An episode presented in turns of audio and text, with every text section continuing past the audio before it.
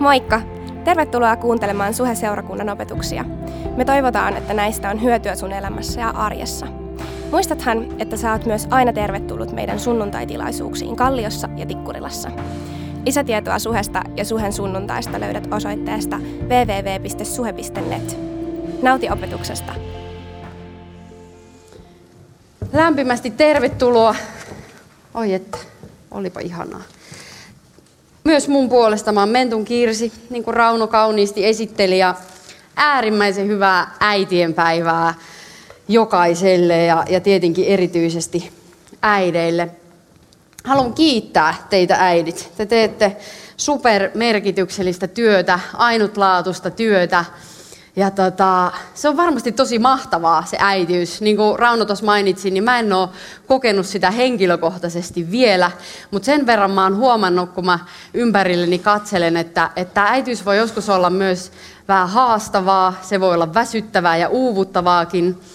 Joten, joten tota, mä haluan rohkaista jokaista teitä tänään ihan tässä hetkessä kiittää siitä, mitä te teette. Te olette korvaamattomia teidän lapsille.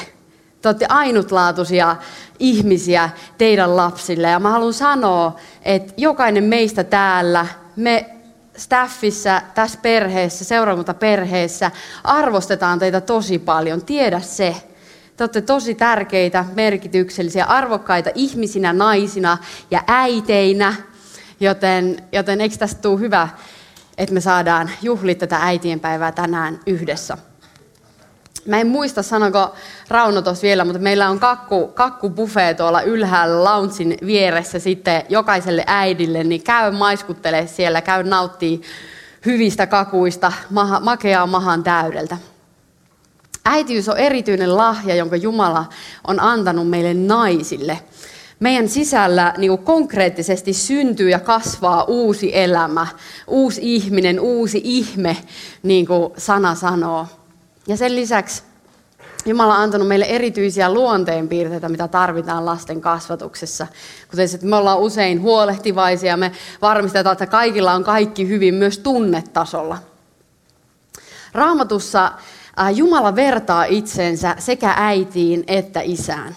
Hän kuvailee siis itseään sekä äidillisellä että isällisillä piirteillä – Äh, koska Jumala ei ole ihminen. Jumala ei ole nainen tai mies. Jumalan henki, hän on kaikki valtias, hän on kaiken olemassa oleva luoja. Hän on paljon suurempi, mutta hän, mutta hän yrittää kuvailla itseään näillä piirteillä, jotta me ihmisinä ymmärrettäisiin enemmän, kuka hän on, millainen hän on. Joten tämän teemapäivän hengessä me tänään pysähdytään sananpaikan eteen, raamatun paikan eteen, jossa Jumala vertaa itseään vastasyntyneen lapsen äitiin. Ja tämä paikka löytyy Jesajan kirjasta, luku 49. Ja meidän päivän jakeet on 14-16.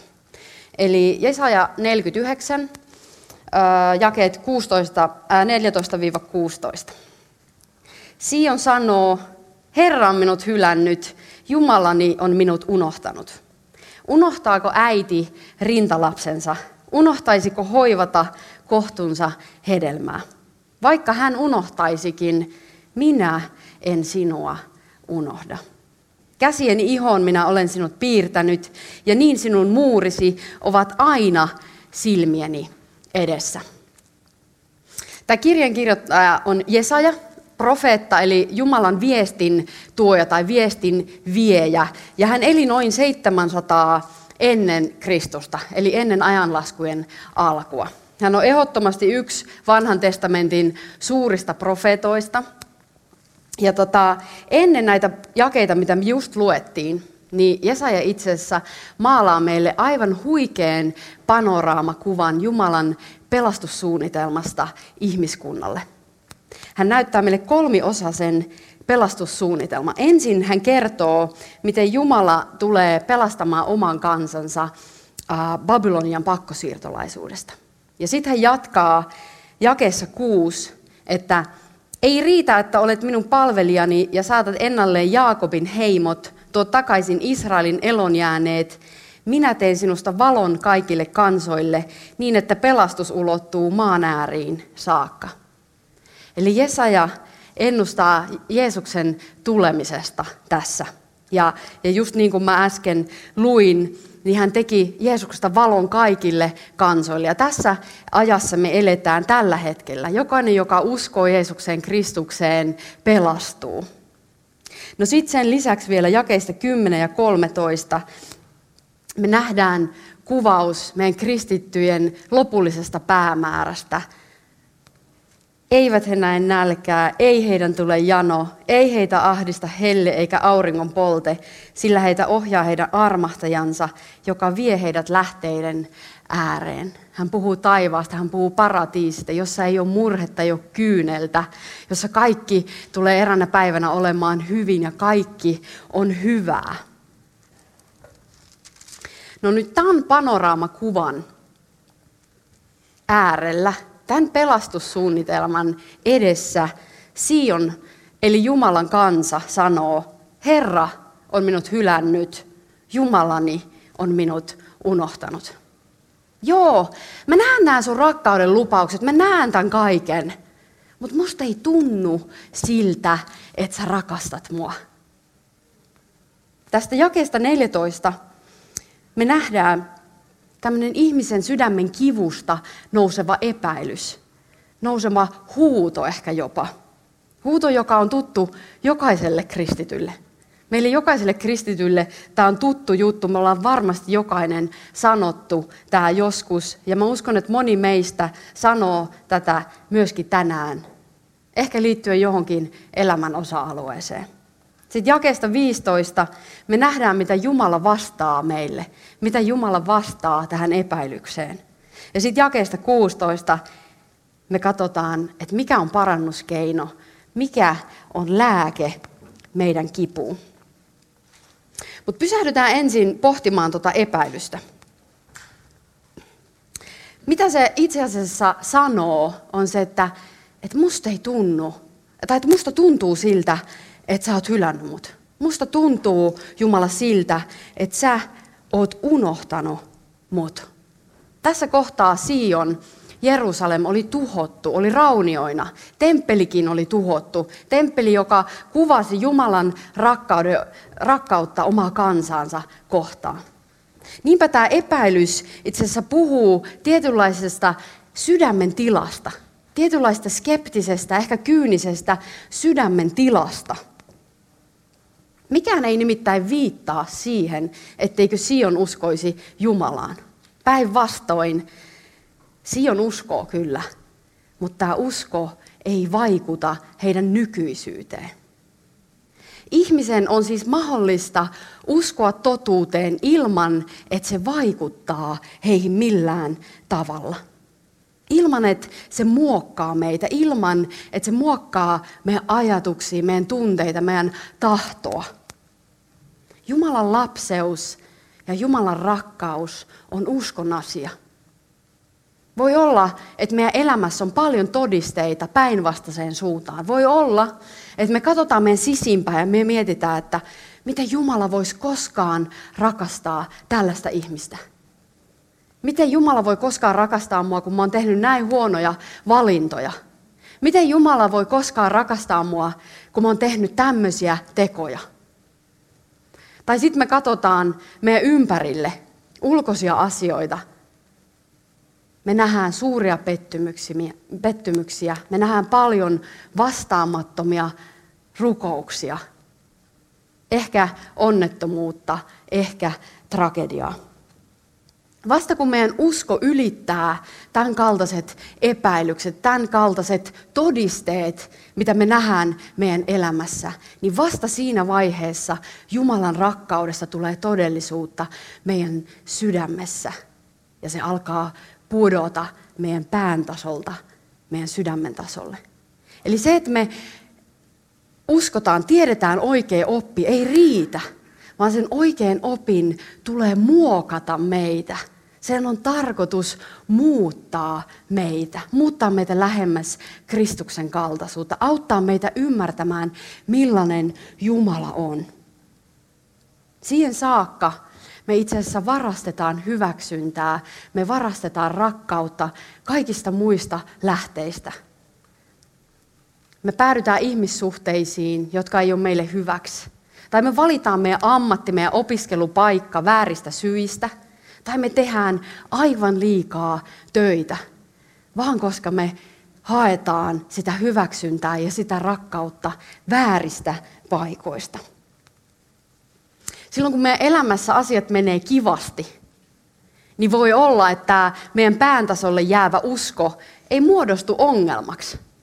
Mutta saman tien, kun hommat menee etelään, kun tapahtuu jotain ikävää, tapahtuu joku pettymys, tulee onnettomuus tai suurikin tragedia, niin kuin mä sanoin, niin meidän huulet muodostaa lauseen. Herra on mut hylännyt, Herra on mut unohtanut. No mitä Jumala vastaa tähän epäilykseen? Mitä Jumala vastaa meidän huutoon? Ihan ekaksi mä haluan mainita sen, mitä Jumala ei vastaa. Miten Jumala ei vastaa että epätoivoiselle, ehkä alakuloiselle, ehkä masentuneelle tai kärsivälle ihmiselle. Ihmiselle, joka kokee olevansa unohdettu. Ihmiselle, joka kokee olevansa hylätty syvälle sisimmässään. Niin mä haluan ekaksi, että me huomataan, miten Jumala ei vastaa. Ja Jumala ei vastaa, että ryhdistäydy. Jumala ei vastaa, että lopeta se valittaminen, vaan Jumala vastaa, unohtaako äiti rintalapsensa, unohtaisiko hoivata kohtuunsa hedelmää, vaikka hän unohtaisikin, minä en sinua unohda. Jumala ei siis turhaudu meidän keskeneräisyydestä, vaan hänellä on aina aikaa meille.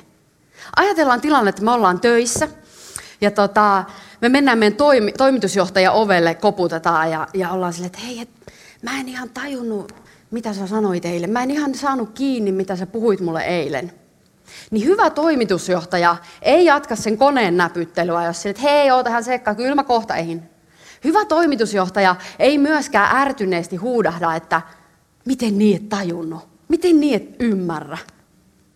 Hyvä toimitusjohtaja laittaa sen läppärin kannen kiinni ja on silleen, että hei, moi, että ihana kun tulit, tuu sisään, keskustellaan asiasta. Tai sama, kun me mennään ystävän kanssa kahville, niin meidän puhelimet voi jäädä meidän taskuun, voi jäädä meidän laukkuun, koska silloin me voidaan aidosti pysähtyä kohtaamaan se toinen ihminen. Me voi vaan pysähtyä kuuntelemaan sitä toista. Eikö se ole aitoa rakkautta? Eikö se ole hyvää johtamista? Ja Jumalan kanssa tämä on todellisuutta joka hetki. Me ihmiset ollaan vaillinaisia. Me ei aina oppi, onnistuta näissä jutuissa, ei todellakaan. Mutta että Jumala antaa sulle jakamattoman huomionsa joka hetki.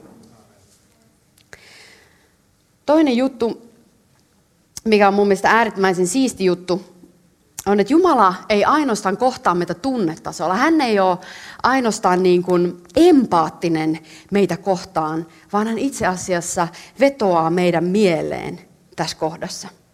Hän haluaa, että me ajatellaan. Hän antaa meille totuuden pureskeltavaksi. Jumala vertaa itseensä tässä jakeessa 15 ää, imettävään äitiin. Äitiin, jolla on aivan pieni vastasyntynyt.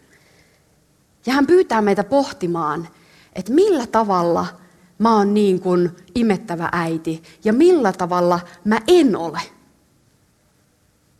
Tämä ei ole mikään semmoinen niin hetken ajatusleikki, vaan tämä oikeasti tarvii syvällistä pureutumista, kunnon rouskuttelua. Tämä on vähän niin kuin teologinen kierrepallo, jonka Jumala heittää meitä kohti, ja kukaan pesäpallon pelaaja ei saa sitä ekalla kiinni. Tämä vaatii syvää pohtimista. Millä tavalla mä oon niin kuin äiti, millä tavalla Jumala ei ole niin kuin äiti. Vasta kun me pohditaan asioita syvällisesti, vasta kun me niin kuin annetaan meidän mielen tehdä työtä, niin se asia voi mennä päästä sydämeen, niin kuin mä tuossa aiemmin sanoin. Amerikkalainen uh, kristitty psykiatri John White on omassa kirjassaan kirjoittanut, että kun hänellä oli vakava masennus, niin ainut asia, mikä piti hänet järjissään, oli se, että hän teki rutikuivaa raamatun tutkimista. Rutikuivaa raamatun tutkimista. Viikkokausia hän sanoo, että hän tutki Hosean kirjaa. Hän tutki historiallisia viitteitä liittyen tähän kirjaan. Hän teki muistiinpanoja viikko toisensa jälkeen. Ja sitten hän sanoi, että hän alkoi tuntea, kuinka maa alkoi lujittua hänen jalkojen alla. Pikkuhiljaa, askel askeleelta. Ja hän sanoi siinä kirjassaan, että hän tietämällä tietää, että sen takia, että hän pysähtyi Jumalan totuuden eteen, että hän pureskeli tätä totuutta siitä, kuka Jumala on, kuka hän todella on. Niin se alkoi synnyttää parantumista, se alkoi synnyttää eheytymistä hänen elämässä. Masentunut, kärsivä ihminen äh, ei välttämättä enää tunne mitään. Tällaisen henkilön kyky tuntee eri tunteita, iloa, surua, voi olla täysin heikentynyt. Ja silloin voi olla hyödyllisempää tehdä sitä rutikuivaa raamatun tutkimusta, kun oikeasti vaikka lukee inspiro, inspiroivia hengellisiä kirjoja. Tiedätkö, kaivaa sitä totuutta, kaivaa sitä totuutta, työntää sitä, niin kuin, mikä tämä on, lusikka tai vähän iso lusikka on lapio. Lapio, tiedätkö sinne niin kuin, siihen totuuden maaperään niin kauan, kunnes se osuu osuu tota, kallioon. No mä en ole hirveästi tehnyt tätä varmaan niin fyysisesti, mulle ei tullut heti mieleen. Lusikka on mulle kyllä tuttu. Mutta tiedätkö, niin kauan kuin se osuu siihen kallioon, niin kauan kuin se osuu meidän sydämme ja alkaa muuttaa meitä myös tunnetasolla. Myös tunnetasolla. Mielestä tunnetasolle. Meillä jokaisella on mieli, tahto ja tunteet. Ja mitä Jumala tekee tässä vastauksessa, niin hän ei hyökkää sinne tahtoon ja ole sille, että ryhdistäydy. Eikä hän ainoastaan kohtaa meitä tunnetasolla ja sano, että oo pikkunen, kaikki on hyvin. Vaan hän vetoaa meidän mieleen. Hän haluaa, että me todella ajatellaan, että me todella pohditaan sitä, kuka hän on, millainen hän on. Ja sitten tämä pohdinta alkaa kohdistua kohti meidän sydäntä kohti sitä, että joku todella, jokin todella liikahtaa meidän sisällä. Että meidän tunteet alkaa reflektoida sitä totuutta. Että siitä tulee todellisuutta meidän sydämessä. Niinpä pohditaan hetki sitä, että millainen äidin ja vastasyntyneen ää, suhde on. No ainakin se on varmasti vahvin suhde, mitä maan päällä on kahden ihmisen välillä. Mutta miksi äiti ei voi unohtaa? Miksi äiti ei voi unohtaa? No fyysisiä syitä. Ensinnäkin rinnat, rintoihin tulee maitoa ja olo käy todella tukalaksi, olen kuullut siis, että olo käy todella tukalaksi, jos ei imetä. Ja mitä enemmän imettää, sitä enemmän sitä maitoa syntyy. Joten naisen keho, äidin keho ohjaa sua jatkuvasti kohti sitä pienokaista. No sen lisäksi äiti ei voi unohtaa tunnesyistä, koska, koska kun äiti imettää, niin keho erittää oksitosiinia, mielihyvää hormonia. Ja aina, aina kun imettää tai katsoo omaa lastaan, niin tätä hormonia erittyy. Joten meidän naisten sisällä on ihan hurja, niin kuin, niin kuin, hurjia voimia, jotka vaan ohjaa meitä kohti sitä lasta. Ja näistä fyysistä suista, tunnesyistä, se rakkaus on myös ehdotonta tätä lasta kohtaan. Jos me mietitään mitä tahansa muuta suhdetta, kahden ihmisen välistä suhdetta maan päällä, oli se ystävyyssuhde, oli se avioliitto, niin siellä on aina antamista ja ottamista. Antamista ja ottamista. Ja itse asiassa jos tätä ei ole tasapainoisesti, niin se suhde hyvin pitkälti ajaa karille. Se kuivuu kasaan, jos ystävyyssuhde, avioliitto. No löytyykö tämmöistä antamista ja ottamista äidin ja vastasyntyneen välillä. Todellakin löytyy ihan todella paljon itse asiassa, koska äiti on pelkkää antamista ja vastasyntynyt lapsi on pelkkää ottamista. Äiti on antamista ja lapsi on ottamista. Mun hyvä ystävä Tiina sai lapsen tässä alkuvuodesta. Ja helmikuussa. Ja mä muutaman päivän sen synnytyksen jälkeen niin kyselin sitten, että no, että miten menee, että, että mikä meininki. Ni, niin Tiinan kommentti oli, että no on tämä vähän niin kuin yksipuoleista. Että siltä kaverilta ei saa hirveästi feedbackia. Ja mä mietin, että olipa erikoinen kommentti. Mutta nyt mä tajusin, että hyvänen aika, se on juuri niin. Se oli asian ytimessä. Se pieni lapsi ei voi tehdä mitään saadakseen tai ansaitakseen äidin rakkautta. Ja silti sen äidin elämä pyörii sen pikkupalleron ympärillä 24-7. Äiti ei voi unohtaa. Äiti ei voi edes olla poissa. No, sitten Jumala tässä kohdassa vertaa tätä suhdetta sun ja Jumalan suhteeseen. Minun ja Jumalan suhteeseen. Tällaista mun ja Jumalan suhde pitäisi olla. Tällaista sun ja Jumalan suhde pitäisi olla, jos sä tunnet Jeesuksen Kristuksen, jos sä oot Jumalan lapsi. Niin tällein Jumala kohtaa meitä. Ja tossa näkyy, mikä on meidän osa. Ymmärretäänkö me, minkälaisen dynamiittilaatikon päällä me nyt istutaan? David ainakin ymmärsi jollain tasolla, kuningas David, yksi vanhan testamentin suuria kuninkaita, ymmärsi jollain tasolla nimittäin. Psalmissa 131 hän kirjoittaa, niin kuin kylläinen lapsi lepää äitinsä sylissä, niin on minun mieleni levollinen. Niin kuin kylläinen lapsi lepää äitinsä sylissä, niin on minun mieleni levollinen huikeita lupauksia, mutta ei tässä vielä kaikki. Nimittäin tämä vertaus jatkuu, että vaikka hän unohtaisikin, niin minä en sinua unohda. No ensinnäkin, me ollaan epätäydellisiä ihmisiä ja me tiedetään, että on olemassa kaikenlaisia äitejä. Ja toiseksi, me ihmiset ollaan kuolevaisia, joten luultavasti me tullaan menettää meidän äidit meidän elämäaikana ennen pitkää. Tai tämä on ainakin se yleisin juttu. Mutta tiedätkö, Jumalaa me ei koskaan menetetä. Mikään ei voi erottaa meitä hänen rakkaudestaan. Itse asiassa mitä Jumala tässä kohtaa sanoo meille, on, että äidin rakkaus ei parhaimmillakaan ole mitään verrattuna siihen, miten Jumala rakastaa sua ja mua. Ei millään tasolla ole verrattavissa siihen, miten Jumala rakastaa sinua. Mä katson, kun Tiina pitää pikku Antonia tälle, nyt se on kolme kuukautta. Ja se pitää sitä näin sylissä ja, ja mä katson Tiinan kasvoja. Ja niiltä kasvoilta loistaa syvä tyydytys, syvä ilo, kun hän katsoo omaa pienokaistaa. Ja tiedätkö, mitä tämä paikka sanoo meille? Että se ei ole häivähdyskään siitä tyydytyksestä, ja siitä ilosta, mitä Jumala kokee sua kohtaan, kun hän katsoo sinua. Mitä hän kokee itse, kun hän katsoo sinua. Se on, ei ole häivähdyskään.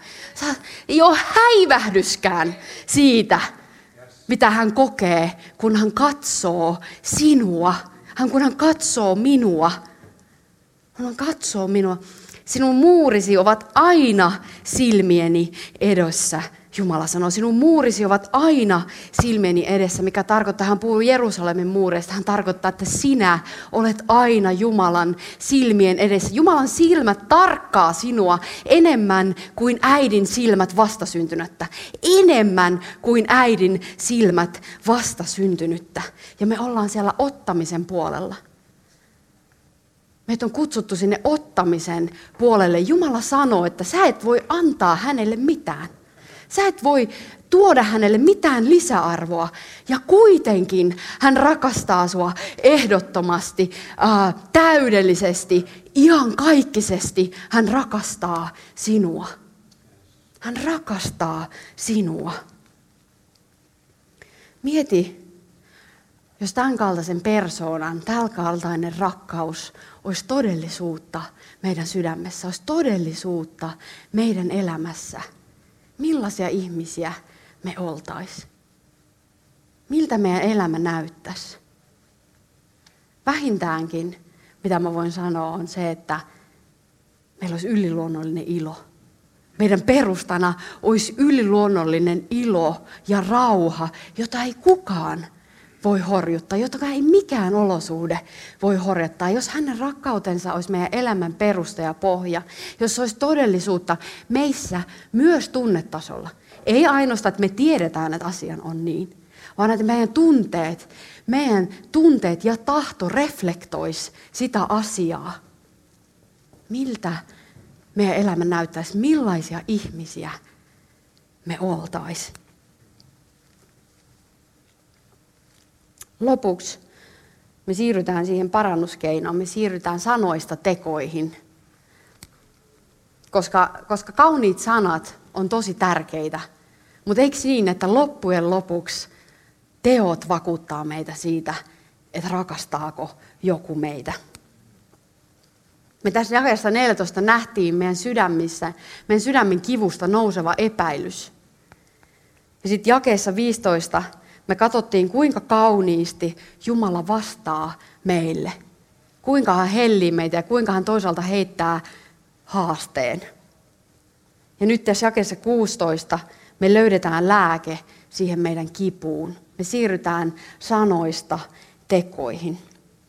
Me lapset otetaan usein itsestäänselvyytenä se, mitä ja vanhemmat on tehnyt meidän puolesta. Millaisia uhrauksia ne on tehnyt meidän puolesta? Itse asiassa me lapset ei ole eletty niitä aikoja, jolloin he teki sen, jolloin he teki kaikkia niitä uhrauksia. Joten me eletään ja ollaan ihan niin kuin niitä ei olisi ikinä tapahtunut. Totta kai äiti ja isä on olemassa mua varten. Totta kai ne on olemassa mua varten. Ja sitten silloin kun me oltiin nuoria, teinejä ja äiti ja isä kielsi meitä syömästä jotain tai sanoi, että älä pleik- pelaa sitä pleikkaa koko ajan tai kielsi, että et, et mene sinne kaverin luo nyt liian myöhään illalla, niin me oltiin silleen, että sä et rakasta mua. Sä et rakasta mua. Ja nyt aikuisina me tehdään tätä samaa Jumalan kanssa. Jumala, mä tarviin apua nyt. Et sä näe. Mikset sä auta? Mikset sä vastaa? Jumala, sä et rakasta mua. Mä väitän, että me ei ole ymmärretty sen uhrauksen suuruutta, jonka hän on tehnyt meidän puolesta. Tässä kohtaa hän pyytää meitä uuden vertauksen ääreen. Ja hän sanoo, että käsieni ihoon minä olen sinut piirtänyt. Oh, ihanaa. Jumala on tatuoinut mun nimen sen käsiin. Miten ihana rakkauden osoitus. No, onhan se ihan kaunis sinänsä, mutta se ei ehkä ole kuitenkaan totta.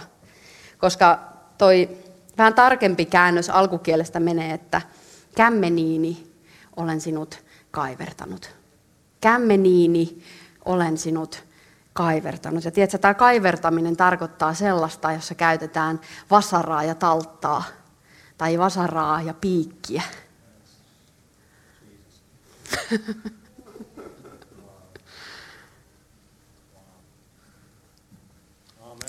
Se useita satoja vuosia tämän hetken jälkeen, kun Jesaja sai tämän vertauksen, niin eli semmoinen mies kuin Tuomas – Tuomas oli vähän tämmöinen skeptinen, ehkä kyyninenkin kaveri. Se oli ihan niin kuin tämä Sion täällä jakeessa 14. Epäilevä tyyppi. Se ei vaan niin kuin tiennyt. Se ei tiennyt. Se ei jotenkin saanut. Kaikki Tuomaksen kaverit oli silleen, että hei, hän on ylös noussut. Kaikki on hyvin. Mutta Tuomas oli silleen, että Tuomasta vaan ahdisti. Tuomas oli silleen, että mä en vaan voi olla varma. Mä en tiedä kunnes eräänä päivänä Jeesus Kristus ilmestyi hänelle ja sanoi, että Tuomas, kato näitä mun kämmeniä. Kato näitä reikiä mun kämmeniä, kämmenissä. Katso, miten paljon mä rakastan sua. Katso, miten paljon mä rakastan sua. Mä annoin niiden lyödä naulat mun kämmenien läpi. Mä, anna, mä roikuin ristillä sun puolesta, jotta sulla olisi yltäkylläinen elämä, jotta sulla olisi ihan kaikkinen elämä yhteydessä mun kanssa, että sä eränä päivänä tulisit siihen paratiisiin, siihen paikkaan, jossa ei ole kyyneliä, jossa ei ole murhetta, ja sä viettäisit siellä ikuisuuden, katselle mun kauniita kasvoja. Tiedätkö, tämä on äh, tekoja. Nyt ei ole enää sanoja, vaan tämä on tekoja. Tämä on itse asiassa maailman suurin rakkauden osoitus, jonka kukaan voi kenellekään koskaan osoittaa ja tehdä. Eikö niin? Me voidaan vaikka nousta tässä kohtaa jo ylös ja, ja aletaan rukoilee yhdessä.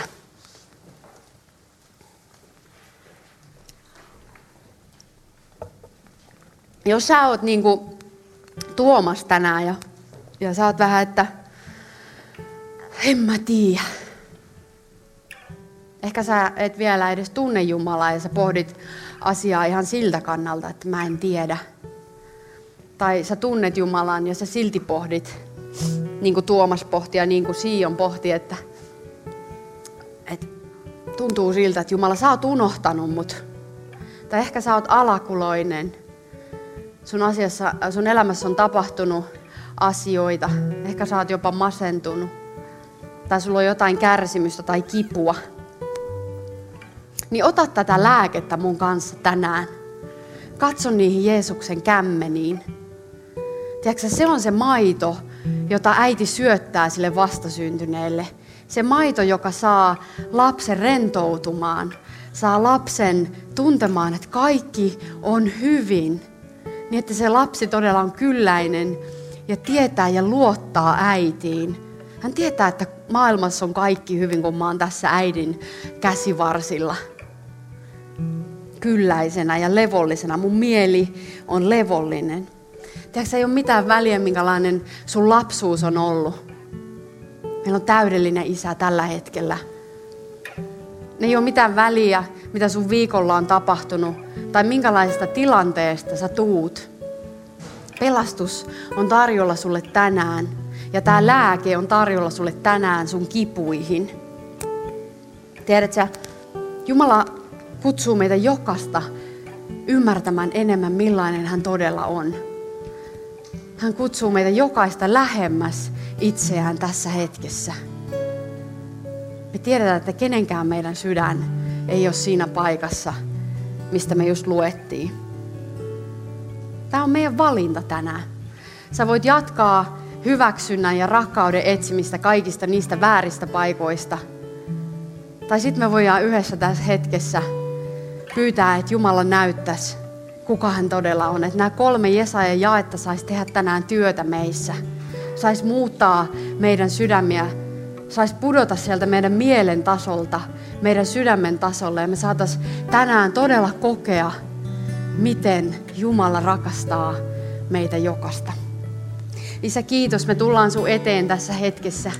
Kiitetään tästä hetkestä, mikä me on saatu viettää yhdessä. Kiitetään siitä, että sun armo ja rakkaus on niin paljon suurempaa kuin mitä me voidaan koskaan ymmärtää. Mutta samaa hengenvetoa me pyydetään, että näytä meille, opeta meitä olemaan niin kuin se vastasyntynyt lapsi sun käsivarsille. Anna meidän kokea sun lämpö tässä hetkessä. Sitä kun sä annat meille maitoa ja meidän mieli on vaan levollinen, me saadaan kylläsenä tässä hetkessä olla sun käsivarsilla. Kiitos Herra, että Kukaan meistä ei ole liian vanha tai liian nuori tai oikein tai vääränlainen, vaan jokainen meistä on täydellinen sun edessä. Kun me tunnetaan Jeesus Kristus, me ollaan sun lapsia ja tämä saa olla totuutta meidän jokaisen elämässä tällä hetkellä. Isä, kiitos siitä, että me saadaan tänään olla lähellä sua. Se on etuoikeus. Me saadaan tuntea sut. Sä oot meidän Herra, meidän pelastaja. Ja se kiitos siitä, miten sä oot näyttänyt meille taas uuden puolen itsestäsi tänään. Amen. Hei, jatketaan vielä laula, laulamalla meidän Jumalalle.